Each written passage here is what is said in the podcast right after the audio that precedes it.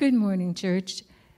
Today's reading is John uh, chapter 2, verses 1 through 5. On the third day, there was a wedding at Cana in Galilee, and the mother of Jesus was there.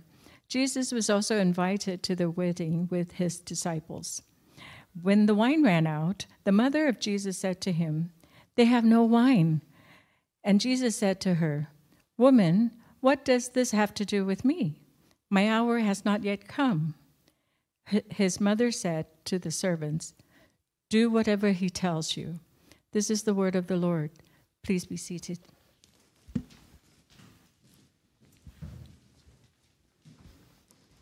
All right. Thank you, Dee. Well, uh, hey, everyone. Good morning. It is good to see you here this morning. My name is Dave. I'm the lead pastor here at Redemption Tucson, and uh, it's good to see you. It's good to be together again for everyone outside, um, everyone in here, and uh, for all of you on online. Um, just want to again say welcome, and, and I'm glad to be here worshiping uh, with and alongside um, you, just as a, as a church family. If, if you're new here or online or anything like that, and you've never heard me preach before, I do want to let you know that I have a stutter and it'll kind of come in and out as I, as I preach. I just want to make sure, though, that you all know what that is. Um, and so that's not distracting in um, any way as we, as we get into our time together in John chapter 2. We're about to start a new chapter in John. We'll be in this most likely all the way into next year. So, um, but hey, chapter two is a big deal, right? It's no joke. So you can say welcome to chapter two if you want to do that. Um, but uh, before we do, before I pray, um, I want to share one thing with you. There's a bunch of stuff going on, but one of those things is um, there is a video that we made across all of Redemption. Um, a few of the folks um, on the executive team made a, a video. It's about 15 or 16 minutes long, and, and we just sent that out on Facebook and online and Instagram and different things like that. And um, we'll actually send that out in the emails as well this week. Want to make sure you watch that because it's an opportunity for us to hear some of how God has really blessed us as redemption and then blessed us to be a blessing, how we've gotten to give um, above and beyond financially to many different things all around the country and the world. And we know some of the things we've gotten to give and be a part of here locally in Tucson, from Caring Ministries to Safford School to the um, TMC ICU, as well as um, to our partnership in Guatemala and um, some other things like that. Um, and yet, again, across all of redemption, um, because of your generosity and your faithfulness in giving. Um, again, just want to want to thank you and, and, encourage you, and just so watch that video and be blessed um, by what God is doing and has done in in through us. So. Let me just go ahead and pray now. We'll get into our time. So you can turn in John chapter 2. We'll be in verses 1 through 12. Heavenly Father, we are um, coming before you as we even just sang about, and, and as we know coming in right now, we're all coming in different places. And yet, um, as has been the theme and will continue to be the theme throughout all of Scripture, throughout all of life, and specifically in John, Lord, we will see you, Jesus, more clearly as you reveal yourself to us. And so I pray that as we talk about a section of scripture that maybe some of us have heard about, maybe have some questions about, um, Lord, that, that again, the, the, the end of the day, we will see you and respond to you and live all of life um, all for you, Lord Jesus. It's in your name that we pray. Amen. Um, if you have been in this passage before, you've ever read this, or even maybe what Dee just read in verses 1 through 3 of John chapter 2, maybe some questions come to mind like, what is this all about? Why, you know, Jesus turning water to wine is probably a phrase or at least an idea or an event that many people have, have heard of and probably even wonder some questions. What's going on? Why is that here?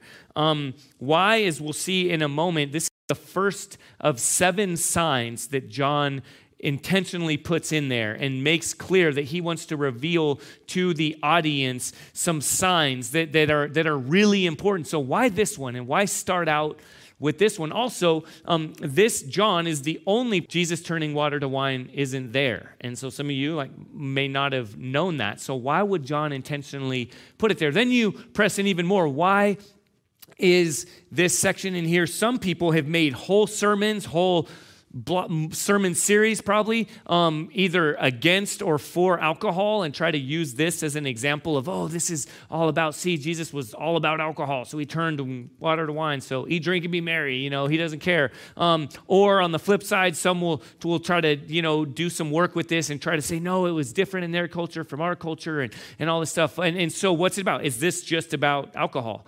Um, another one. Why is he talking to his mom mary the way that that he does right? Like you heard dee say woman um, why do you make this known to me? Why are you bothering me? This isn't um, you know why are you bringing this news to me? And then yet he goes on and he does it. So is he being manipulated by her? Is he, is he having a bad day? Does even Jesus get, you know, grumpy and rude? And what's all this going on? So that's some of the context, right? Some of the questions I think that we likely have. But let me say out of the gates, what we will see this morning is that in this first sign, we see Jesus turning water to wine I didn't mean to just rhyme, sign in wine, right? This first sign, Jesus turns water to wine, and we learn that Jesus is the great master of the banquet who is preparing an incredible, joy filled feast to be enjoyed with and by his bride.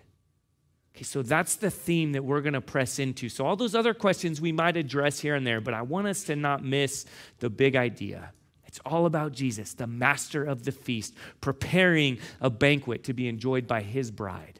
So, with that, now actually um, look ahead with me to verse 11. We're going to go there first because that kind of kind of gives the overarching theme of this whole section.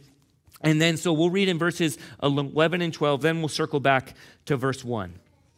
In verse 11, this, the first of his signs, Jesus did at Cana in Galilee and manifested his glory, and his disciples believed in him.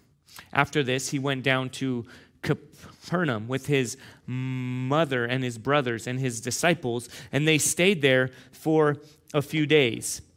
Okay, so this idea here uh, is um, out of the gates, we see some things, right? As I mentioned earlier there, this is the first of the signs, all right? And this um, is, sign is a theme that John will use multiple times because we might get caught up in the details. Again we get into we we start thinking about wine only right now and we talk about that and we and then we look at this and that. Well the signs are saying look at this. This is important but zoom out. It's pointing to something more important. Don't get stuck at the sign all right? Look up to to what the sign is pointing all right, is revealing. And again, it's all about Jesus. So, our question anytime, all throughout John, we see a sign, we need to say, what about this event, what about this story that John is talking about, um, points toward Jesus?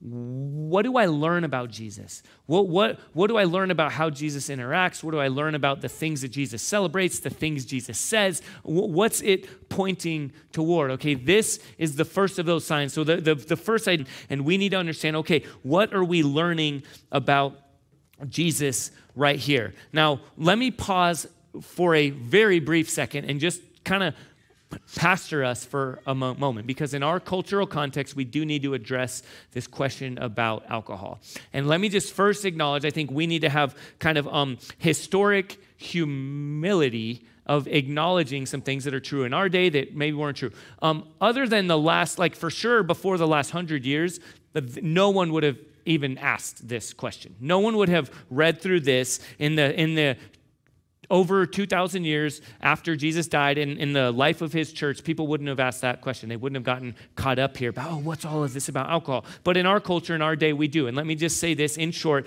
Jesus is absolutely, um, this is not a place where you can do kind of, you know, biblical gymnastics and try to say, oh, he's, you know, turning water to wine because they couldn't drink water in that day and it wasn't pure. Um, let's get real, it's a lot more pure than, than our day. Okay, that, that wasn't the need. He didn't need to um, change it from water to wine so it wouldn't give you a tummy ache or you know things like that. Um, and and even all the way toward the end god uses this language of wine.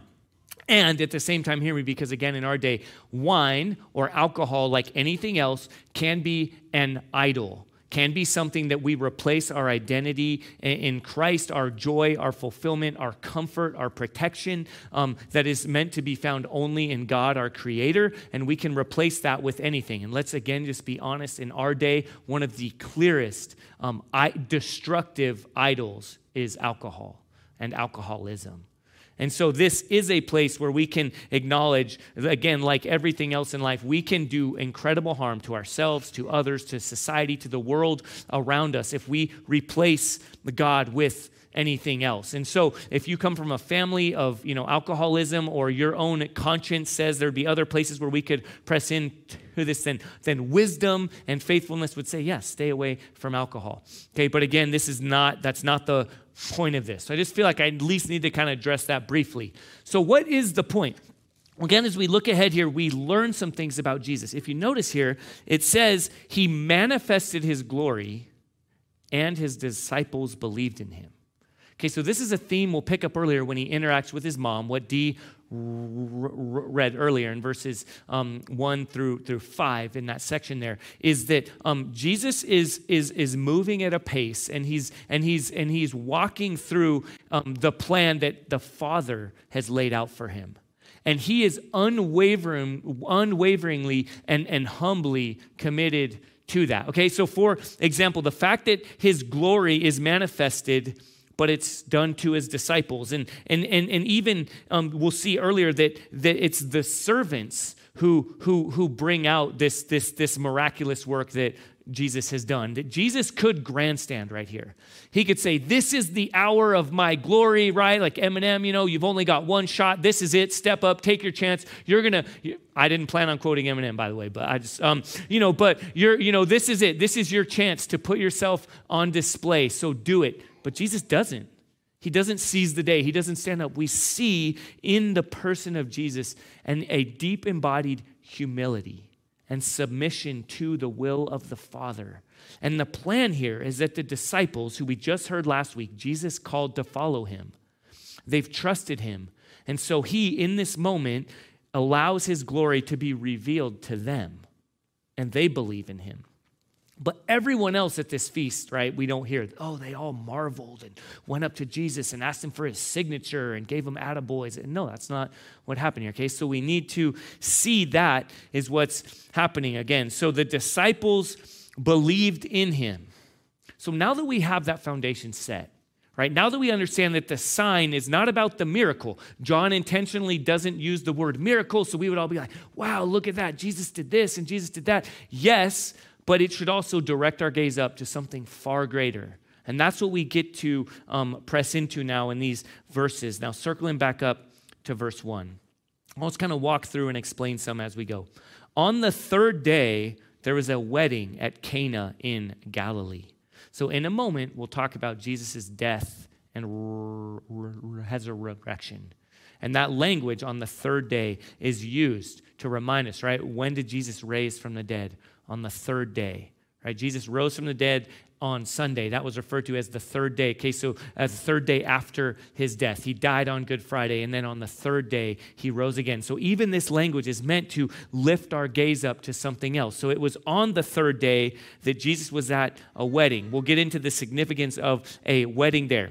In at Cana in Galilee, and the mother of Jesus was there. Jesus also was invited to this wedding with his disciples. So, this is a town that Jesus knew well, and Jesus' followers are with him. And so, there is likely a relationship with the people whose mm, wedding they're at. Okay, they know the fact that Jesus is there, his disciples, his mom. They're at this place where this couple getting married knew him. Okay, and now even lift our, our minds up here for a moment or kind of help us to think this is likely really young people. And that day, people would get married in their teens, normally like before 20 or so years old. So they're, they're young. Okay, so there's a lot at stake, right? We know for us, and there's an engaged couple right here. I see like a wedding is a big deal for us, right? Well, it's it's life shaping for these people, not just the covenant they're entering into, but everything that goes on with it. It normally lasted like seven days. Okay, and we could get into all the details about that. It's, it's, it's, it's incredible. It's, it's exciting to learn about what the Hebrew culture had all this. But it's this long, massive ceremony. So now, with that in mind, they were invited. Verse 3 When the wine ran out, the mother of Jesus said to him, They have no wine. We just read past, oh, when the wine ran out, right? Okay, go up to, you know, whatever, the store, you know, Bevmo, get some more, whatever. Oh, oh, well, the wine ran out. You guys shouldn't have drunk so fast. No, this is massive. This is scandalous, okay? If wine ran out at a wedding that's supposed to last, again, about a week long, this is a source of, again, life defining shame. Wait, you got, oh, you guys are married. Oh, yeah. When did you get married? Where? who, who all was there, right? That would be talk wait, oh, that's the one that happened where the wine ran out. Wow, your family must be a family of ill repute. You know, your family must not be trustworthy. In fact, some commentators even think that you could be sued if you were hosting a wedding and people had to take off work and do all these things to be there to participate in it, and you ran out of wedding, you didn't provide what you were supposed to provide, you could be sued. So there was not only emotional, social consequence, but also potential financial consequence for this young couple. No name. John intentionally, their name isn't in here. We don't know them. But hear me now. What do we see about Jesus in this? He cares. We, we need to look up beyond just water, wine, okay, they ran out, whatever. What is that? Jesus cares. When we talk about things like shame, when we talk about things like, like, like financial struggle, we see Jesus caring. His mother came to him, right, and said, They have no wine. Now, verse 4 and 5 are massively important. So now pick up with me there. And Jesus said to her, now remember, he's talking to his mama, right? Jesus said to her, Woman, what does this have to do with me? My hour has not yet come. His mother said to the servants, Do whatever he tells you. Now, some translations, the NIV in particularly, adds a word. What's that word? Does anyone here have the NIV and want to shout out that word? Dear. Right? So the NIV translation says, Dear woman. And most of the commentaries I press into, now I think, you know, the NIV is a great translation, things like that. Um, this isn't about, you know, trying to pretend what's better than the other, but most I've heard say that's actually, again, kind of um, cultural um, uh, squeezing in to try to soften something because in our day, it's like, you can't talk to your mom like that, right? The Ten Commandments honor your mother and your father. Jesus is not honoring his mother here, he calls her woman. Well, likely that, that word dear woman should not have been added. Okay, that phrase, dear woman. The word does mean something like madam. It's not, it's not, he's not shaming her, but he is differentiating his relationship with her here. It's intentional that he doesn't call her mom or mother, but he calls her woman. And this is again not scolding her, but differentiating, but putting her in her place. And also reminding the world around that Jesus, here's, hear me now, Jesus is committed again to a path that has been laid out by his Father. Remember the whole purpose of John, right? In the first sermon in John chapter 20, verses 30 through 31, says, What's the whole purpose of this, of this book? That you will believe in Jesus, that he is the Christ, the Son of God. Jesus takes his cues from his heavenly Father. His mission, his purpose, all that we will see. The hour that we're about to, to, talk about, right? His hour has not yet come. It's the hour that has been assigned by his father. His mother doesn't know this, right? His mother, likely, if you guys know like the Christmas story, not the one with, you know, Ralphie in the BB gun, but the real, the real Christmas story, right, of Jesus' birth, when the angel reveals itself to Mary and tells, tells Mary that she is pregnant, right? And she's blessed among all women. She is, she is highly favored more than all other women. So Mary knew a little bit about this and is likely wondering, when's he gonna kind of show up on the scene? When's Jesus going to finally reveal himself? When's he going to give his glory? I know these things are going to work out, but she didn't understand, like no one does. Even the disciples who believe here will learn next week, they don't fully get Probably like most of us, when we put our faith in Jesus and enter into a relationship with Him, we don't know all that we're signing up for.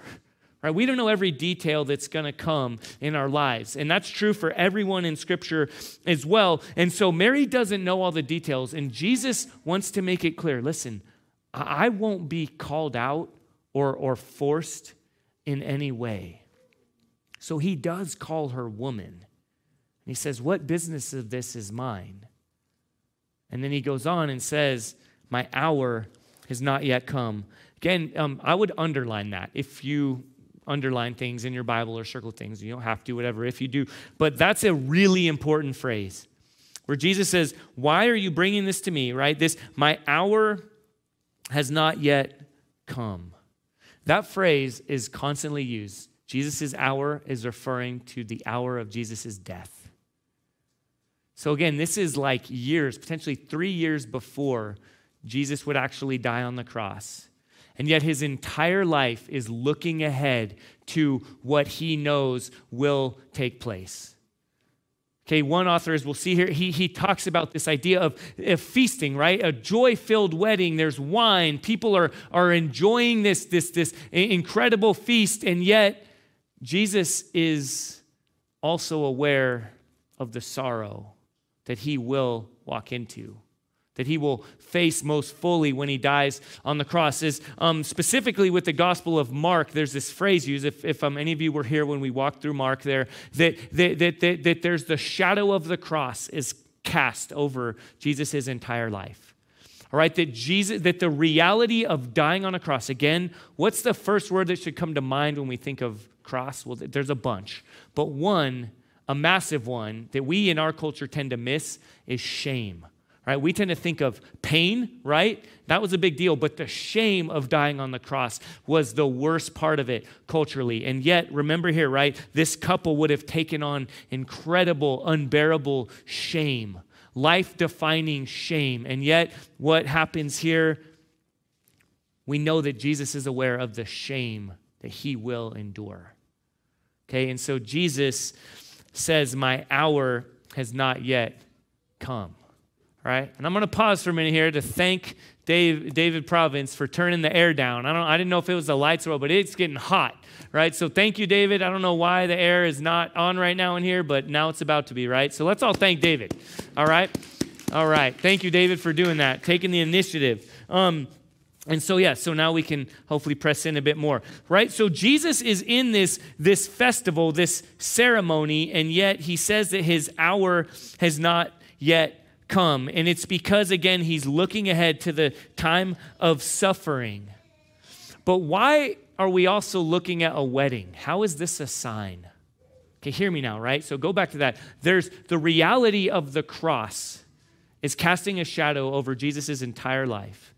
And yet, Jesus also, and this is something you and I can learn from as well, his eyes are also lifted beyond the cross to the horizon of the glorious wedding feast that he is preparing to be enjoyed and participated in with his bride.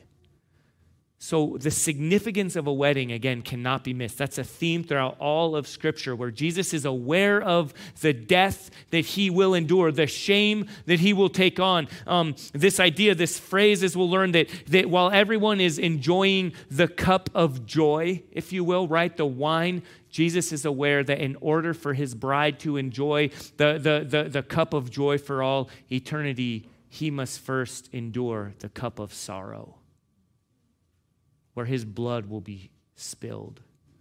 So he's aware of that while he's at this wedding. So again, let's look at the, the incredible and important imagery here of the wedding. So now let's just read verses 6 through 10 all together here. In verse 6, now there were six stone water jars there for the Jewish rites of purification each holding 20 or 30 gallons. Jesus said to the servants, Fill the jars with water, and they filled them up to the brim. So, pause there with me for a moment. This is, again, a significant, important part here. What were those jars used for? What's the word there? Purification. Did I stutter? No. Um, yeah, yeah, right? For purification. The, the jars are, so these are religious symbols. These are, again, massively important. You can't go before God. You can't even pray to God unless you dip your hands. And typically, you would, you would wash your hands from all the way up to your elbows. Sometimes, you, usually, if you look in the Old Testament, your head as well, behind your ears, your neck. This was a symbol, right? Not that God's like, ooh, you have cooties that can't get close, but again, recognizing God's holiness and our sinfulness. So anytime a Jewish person would pray, would worship, anything like that, there would be this ceremony of washing, of recognizing God's holiness and our uncleanliness. And yet, this is the symbol that Jesus chooses to use to turn water into wine. He, he, right, he could have said whatever. He could have turned the ocean to wine, right? He could have turned a river, a lake, whatever it would be, but he chose these, these, these um, cisterns that were massive. Now, that's also important. How much there, if you can do the math, I had to ask my 13 year olds to help me with this, but right, six times 20 or 30, it's about 180 gallons. That is more than enough. So again, oh, Jesus is all, you know, pro alcohol, whatever. Oh, he just provides all this stuff. No, again, that isn't even the point here. The point is that what Jesus provides, he does to the full. He does more than our mind could even fathom or imagine. All right? Oh no, we're out right now. We're out of wine. Don't worry. And Jesus gives more. Okay, I'm good. Thanks. No, and right, his cup overflows. Also, his cleansing is more than we could ever hope or imagine.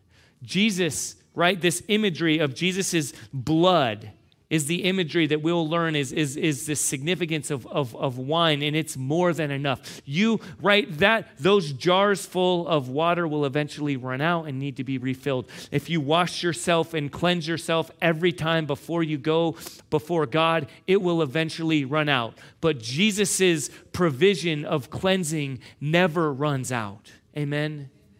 If you put your faith in Him, your trust in Him, Shame has no place in your life. He looks at you and says, You're worth it. I delight over you. I provide for you in full. And then again, not just a get out of hell free card, okay? Hear me right now. How many of us view Christianity from time to time as kind of just a difficult list of prayer and then one day, at whatever point when you die, God will say, okay, fine, I forgive you. Go ahead into heaven. And it's kind of this boring worship service, you know, where you're all floating around in diapers and playing wings, and it's just kind of boring. And, and I'll just be, I think some people reject or, or resist Christianity because of that. And let me say, I understand where that could be the image or the perspective, sometimes by how maybe even we as Christians tend to live and communicate. But that is not the message of Jesus. That is not the person of Jesus. That is not the, the gospel. If you look at Jesus again, he provides the very best. He, he, he provides a, a party. He's preparing a feast that is beyond what any of us could ever fathom or imagine. And again, it's not just an analogy, it's real real feasting, real partying, right? Real celebration, real joy, even more than we have ever experienced or fathomed. For those of you who have been married, or for those who hope to one day be married and imagine your own wedding, that's a, that's a, a, a that's a, that's a, that's a distorted picture. A picture, a good picture. I loved my wedding. It was one of the, be- the best days of my life. But even that is just a shadow of what is to come the glory that Jesus is ushering in, and that is significant, and He provides to the full. There's a, a verse in ushering in, and that is significant, and He provides to the full. There's a a verse in from the Old Testament all the way the same language is used in the New Testament. In Revelation 19 and 22, there's this language of the of the wedding feast of the Lamb. If you remember John the Baptist when he saw Jesus, behold the what? The Lamb of God, right? The wedding feast of this beautiful wedding feast. So in Isaiah, this is the language used. On this mountain, the Lord of hosts will make for all peoples a feast of rich food, a feast of well aged wine, of rich food full of marrow of aged wine well refined. And he will swallow up on this mountain the covering that is cast over all peoples, the veil that is spread over all nations. Again, understand those words with separation and shame. God will wipe that away. But he won't just do that. He will take that away, he will take the shame, and then he will provide. Right? Unending rivers flowing of well aged wine, a banquet table full of incredible food. Right? Jesus doesn't just get us by, he provides the very best, more than we can fathom or ask or hope or imagine. Let me briefly even circle back there. When his mom says, do whatever he asks you, that's again, that's not just um, it's not her being like fine. And i actually had a college professor who used this imagery to think oh his mom must have said well do anything he asks and then she kind of she kind of gave him a look you know like that look and then walked off. And you hear all these things. No mary is to be revered among all women but especially in our context with a lot of you know catholic um, community catholic culture i want to make it clear this is one of the places where we see even mary understood she was subordinate to jesus She's not on equal grounding, equal level. Her language there is not, we'll do anything he asks, and I know if he knows what's good for him, he'll do what I asked him to. And no, there's this, there's this posture, which should be our posture in prayer. I've made my desire known, but I submit ultimately, God, to your will because I know you're good. And that's what we see in Mary, and we know that he is good. And then finally, we see that even this master of the feast is confused, right? Um, pick up with me there in verse in verse 10 right? The, the, the, the, the master of the feast called the bridegroom and said to him everyone serves the good wine first. And when people have drunk freely then the poor wine. But you have kept the good wine until now. This is the first of the signs that jesus did at cana in galilee. You've kept the good wine. Nobody does that. Okay, this master of the feast is a really important role in their day. Okay, we might insert like MC or host or something. But again, think of a week long. This is like an interior designer, a, a, an event coordinator, a, an executive chef. Like this is the head over all things. This is the presiding officer over this most important, life orienting, life shaping image declaring event is this master. And even he is confused, right? Uh, what's going on here? Why did you save this incredible wine? He didn't even know all that's going on. Well, this is the best. Well, even he doesn't know, right? But Jesus, the true host, the true bridegroom, who is preparing a feast for his bride. Church, hear me right now. If you put your faith in Jesus, right? You understand some of the language that's used all throughout Scripture. We go from being enemies to being subjects of a great king, right? He's the king and we're the subject. But even that isn't fully enough. Oh, well, children, right? We get to be brothers and sisters together in Christ because he is the, the son of god we get to be adopted in we get to be called brothers and sisters of christ and then and then and then children of god well that's really high well, even that's not fully enough. The most intimate relationship is that of a bride to a bridegroom. And that's the language that we see here of what Jesus does to you and to me and to us. When we place our faith in Him, we don't just get to be um, participants in the, in the banquet that is ahead, but we also get to be at the head table right? We get to we get to be right there his bride his glorious bride. If you ever read through again revelation read with that language of the beautiful bride adorned perfected for her bridegroom. And then how does that happen? How are we perfected? Again by the blood of jesus. He's at this wedding while everyone else is celebrating partying having so much fun but he knows what it will take for him to provide this unending wine at the feast that he is preparing. Author and pastor Timothy Keller says this Jesus sat in the midst of joy, sipping the cup of coming sorrow. so that you and I can sit. So, church, whatever you're facing right now, let us, like Christ, look up and see the cross. And then also look even beyond that to the resurrection. And even beyond that to the final feast that Jesus has prepared and is preparing for us and has promised that he will usher in. So, church, every week we take communion, and Corey's about to lead us to respond. And I want to encourage us not that we should or do ever take communion flippantly or half heartedly, but let us be reminded all the more today when we take communion, and we do this every week because we know that we need to be reminded. We take communion, and whatever kind of sorrow we're facing, we remember Jesus' body broken. And then we remember the blood, which is referred to as the wine that Jesus poured out, his cup of sorrow, so that we can have hope, life shaping hope, life defining hope by drinking of the cup of joy that he has provided. Let's pray together and respond. Again, Heavenly Father, um, thank you for, Lord, for knowing more than we know. Lord, that we, like Mary, come and say, Do something, do something. We have a frantic and anxiousness, and we forget your goodness. We forget your authority. We forget your sovereignty. Lord, let us also, like Mary, have an expectation of saying, But he will do whatever he wants. So do whatever he says. Lord, I pray that we will also, Lord, look most pointedly now to Jesus who poured out his life, who, who, who, who drank the cup of sorrow far worse than we could ever fathom or imagine or fear, so that we can drink the cup of joy. Lord, that we will spend eternity with you. We will celebrate with you. Lord, that whatever we're facing now will be but a blip. Lord, for all that we have to look forward to. Lord, let that lead and shape our time of worship now. In your name we pray. Amen.